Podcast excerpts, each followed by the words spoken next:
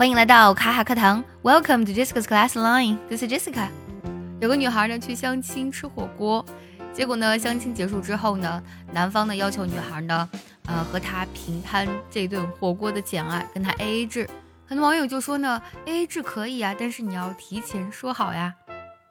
对于这件事情你是怎么看的呢？那今天节目当中啊，虽然我们吃了这个瓜，但是呢，我们也要学习一个非常实用的表达。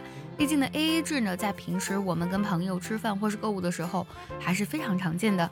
那 A A 制的英语该怎么来说呢？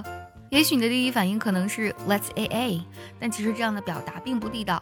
首先，我们来看一下，我们为什么说 A A 制就是这个平均分摊费用的意思呢？那 A A 制的起源究竟从哪儿来的呢？有人说呢，它是 arithmetic average 的缩写。arithmetic average 指的是平均算术的意思，也就是说呢，按人头平均分担费用。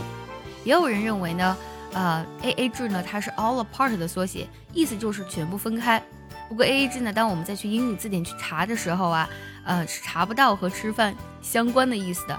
所以说，有人推断啊。A A 制呢，可能多半是从啊香港传入内地的，也就是说呢，西方国家它并没有用 A A 制这样的表达来表示平均的概念。西方国家呢，如果说评分，通常呢只用下面的表达。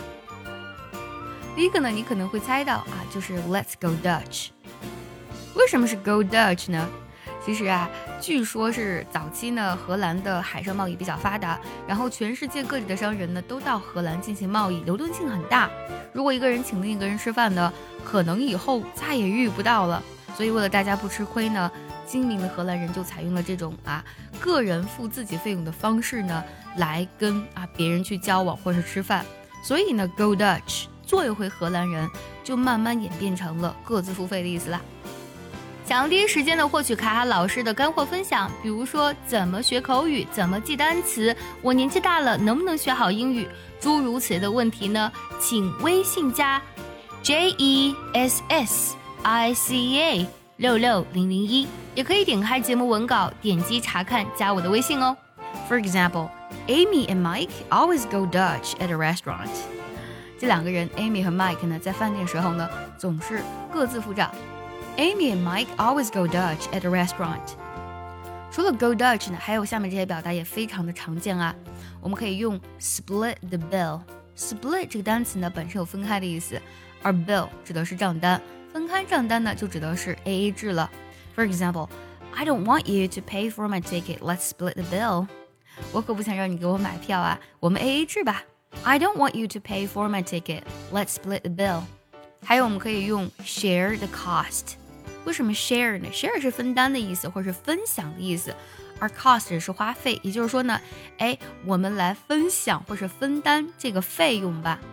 You can say, I suggest we share the cost。我建议呢，我们 A A 制。I suggest we share the cost。还有我们可以用啊，pay separately。separately 这个单词呢，它本身就有单独的或者说是分离的意思。比如说呢，我们啊分开买单吧，可以说 We'd like to pay separately. We'd like to pay separately.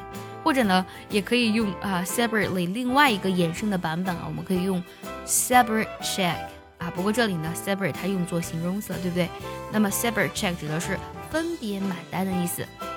还有一个表达，你一听绝对明白啊，Let's go fifty fifty。